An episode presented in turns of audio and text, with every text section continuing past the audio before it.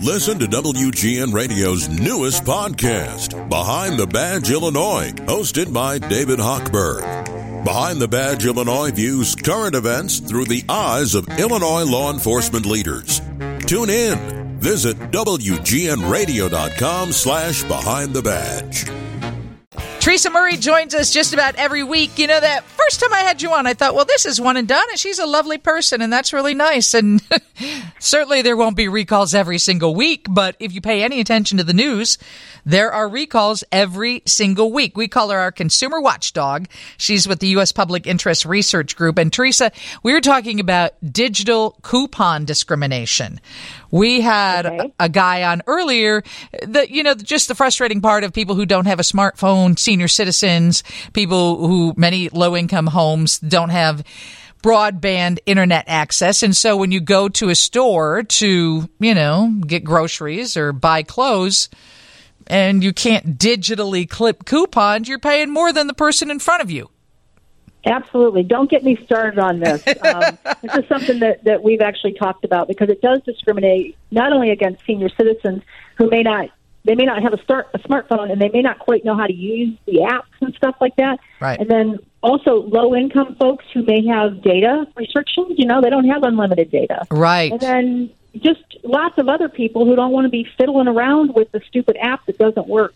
Um? Can you tell that that's me? Yeah, yeah that's me too. I'm like, I, and, and, somebody else just said, I'm not giving yet another store precious app space on my phone or computer. I couldn't be more annoyed with Jewel. Haven't set foot in Mariano's. I don't shop much at Walgreens or CVS, and I'm not going to search their website for what's on sale. And they no longer even have an ad. At least Target has an ad you can view online. Seriously, just try and find super candy at Walgreens. There's hundreds of listings. Stupid in my opinion, and I agree. These stores are lo- losing customers of all all ages. And it's all to collect data, isn't it?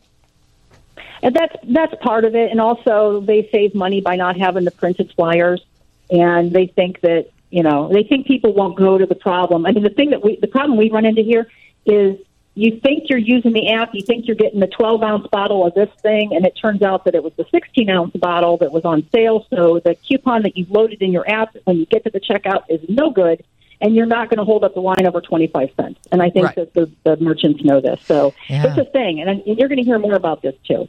Okay, so let's talk about what's recalled this week. More laundry detergent that has bacteria in it? Yeah, so we've got these brands called um, Art of Green and Zen Lavender. They're part of the same company.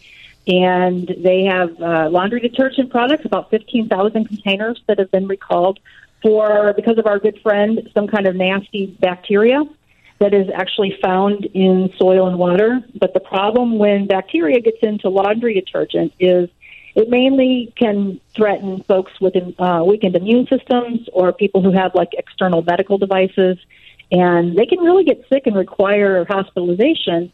Certainly, a trip to the doctor if they're exposed to this bacteria, and either through um, a cut in the skin or even if they inhale it or they rub their eyes, you know, it's it's really scary.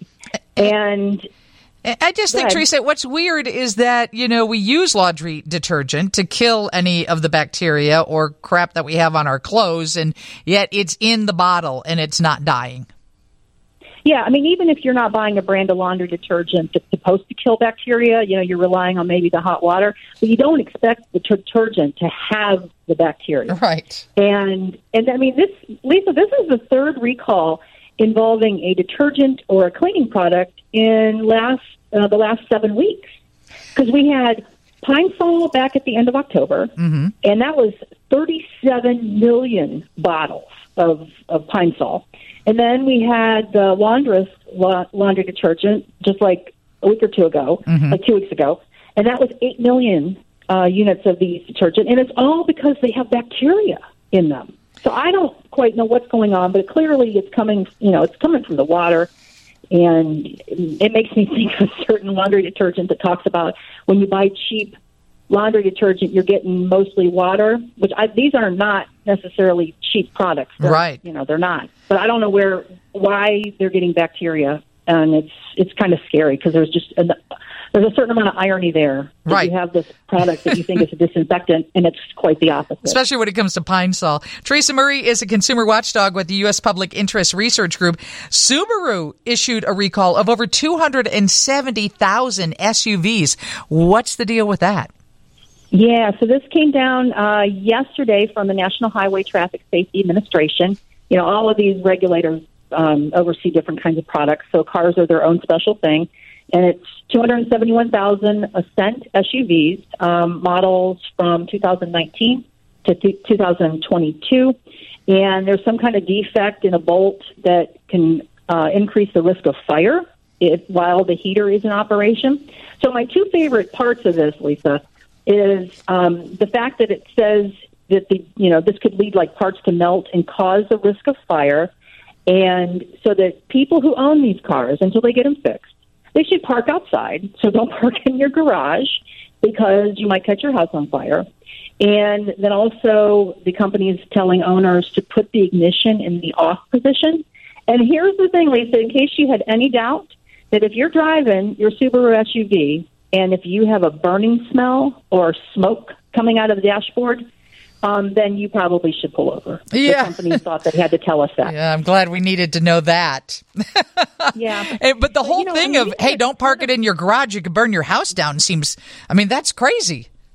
Yeah, yeah. I mean, and we've had a ton of, of auto recalls this year.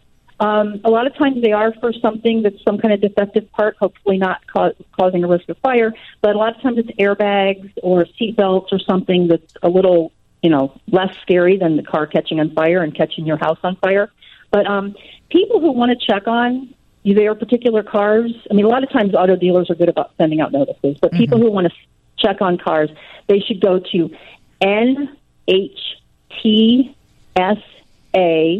nhtsa.gov backslash recalls, and you can look up your vehicle type, you can look it up by VIN, all that kind of stuff. Okay, nhtsa.gov backslash recall. Thank you for being on the show and offering your expertise every week, Teresa. All right, take care. Teresa Murray, our consumer watchdog. Hey, coming up after four o'clock, Carm has the task of uh, revealing the details about the sports click. He is in for Kevin today. We'll talk to Alderman Matt O'Shea about the applicants who feel like they've been rejected unfairly for the Chicago Fire Department exam and a few other things. And Chris Cuomo joins us as well. I always love talking to him because he gets off on a tangent very easily. That's on the way after Steve's newscast from the Northwestern Medicine Newsroom. WGN.